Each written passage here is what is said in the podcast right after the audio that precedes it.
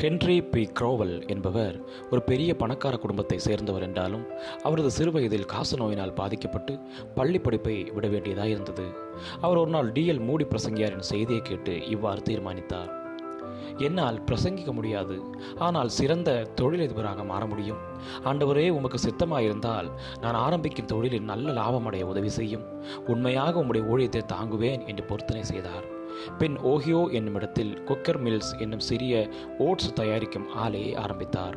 பத்து வருடங்களுக்குள் அமெரிக்காவின் ஒவ்வொரு வீட்டிலும் ஓட்ஸ் காலை உணவாக மாறியது. அவரும் தசமபாகத்தை உண்மையாக கொடுக்க ஆரம்பித்தார்.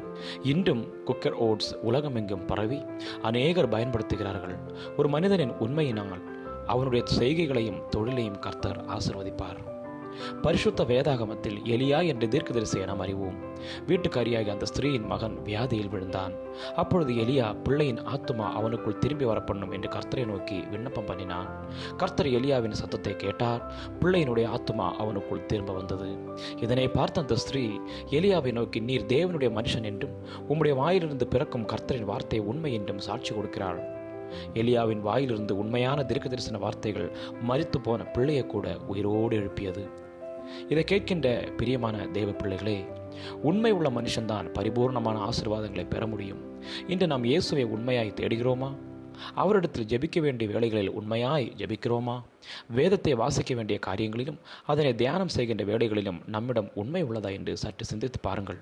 இன்னும் கூட இதை கேட்கின்ற நீங்கள் ஒரு சிறு தொழில் செய்பவராக கூட இருக்கலாம். உங்களது தொழிலில் கல்வியில் வருமானத்தில் உண்மை இருக்கிறதா?